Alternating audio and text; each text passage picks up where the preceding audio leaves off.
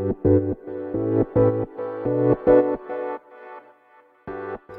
はようございます。なつきです。今日のテーマはいいサービスをお届けするためにやることについてねお話していこうと思います。と私のメンターであるね女性起業家の方があの今年のね2月に出版されたのですがその方がねあの重版がねえっと、3度目かなこの前かかって1万5,000部を突破して、うん、で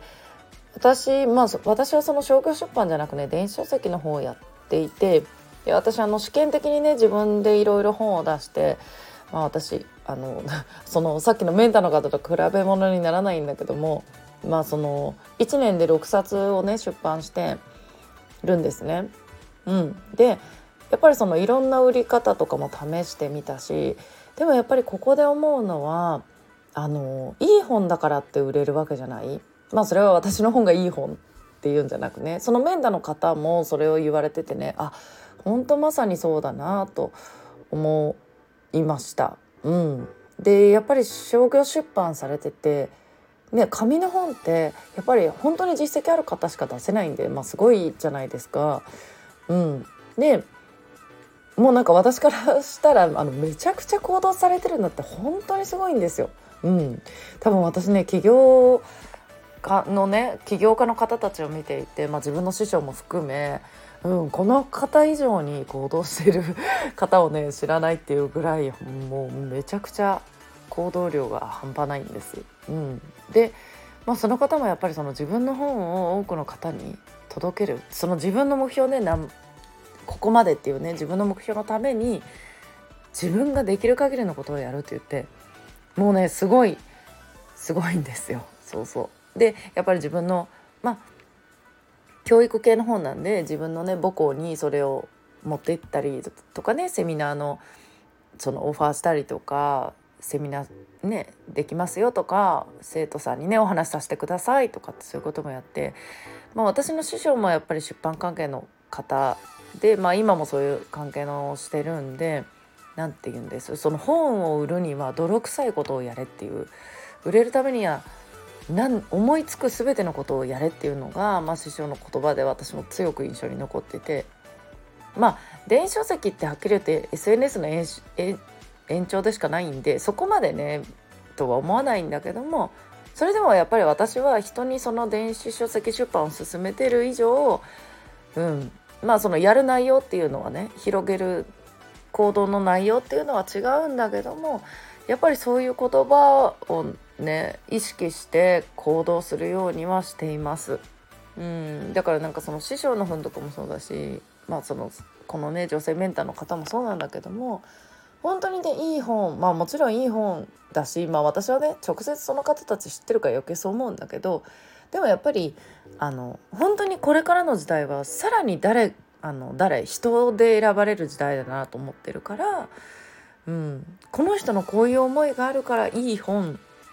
まあいい本っていうか読みたいとかさ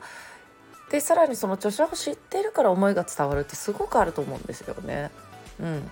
でそれはやっぱり SNS で発信でも同じだと思ってて電子書籍でも。こういうコンテンツを作るとか日々の発信でも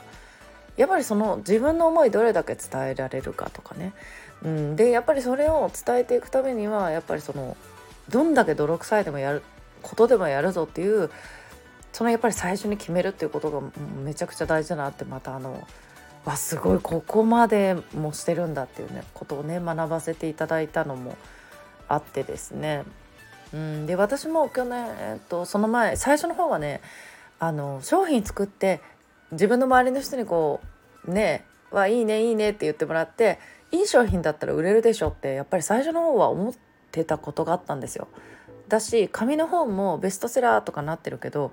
あのいい本だから売れるんだろうなって思ってたんですよ。だからやっぱりこれを知ってほら、えーと、もう誰もが知ってる何万部ベストセラーって言ってもやっぱりその売れるねなあの影にはそういう努力があってこそ売れてるんだなとか、うん、で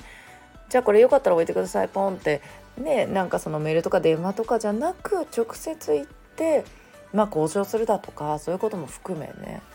うん、もう本当に私の師匠の教えのように思いつく全てのことをやれっていうのはその本とかねに限らずコンテンツもそうだし自分の商品やサービス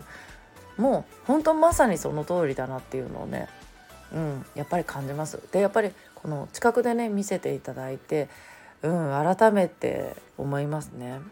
うん、でそれが本当にやっぱり近くにね行かせていただくとさらにねそれが学べる、うん、っていうことに対してもやっぱりありがたいと思うしなのでねこのいい商品自分のサービスがねいくら良くてもそう置いておくだけじゃ売れないっていうねその泥臭いことをどれだけできるかっていうのが、うん、やっぱり売れるかどうかのね差になってくるなっていうのを改めて感じました。はいということで今日はねこれをテーマにお話ししました。はいそれでは皆さん今日も素敵な一日をお過ごしください。またお会いしましょう。